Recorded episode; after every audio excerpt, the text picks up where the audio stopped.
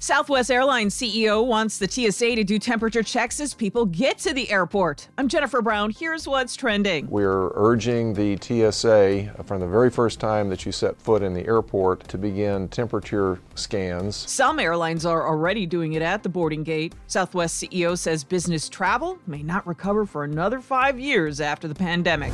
Quincy Jones had won a big lawsuit over songs he produced for Michael Jackson that were remixed and reused.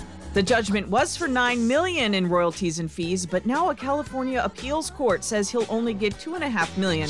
The court says the jury did not read the contract right the first time around. And while looking out for murder hornets, better watch out for snakes too. You may want to go for a nature walk to get away from everyone, but ERs in North Carolina are seeing more patients with snake bites. Venomous ones too, like copperheads, same for dogs getting bit. Better keep Fido on a short leash.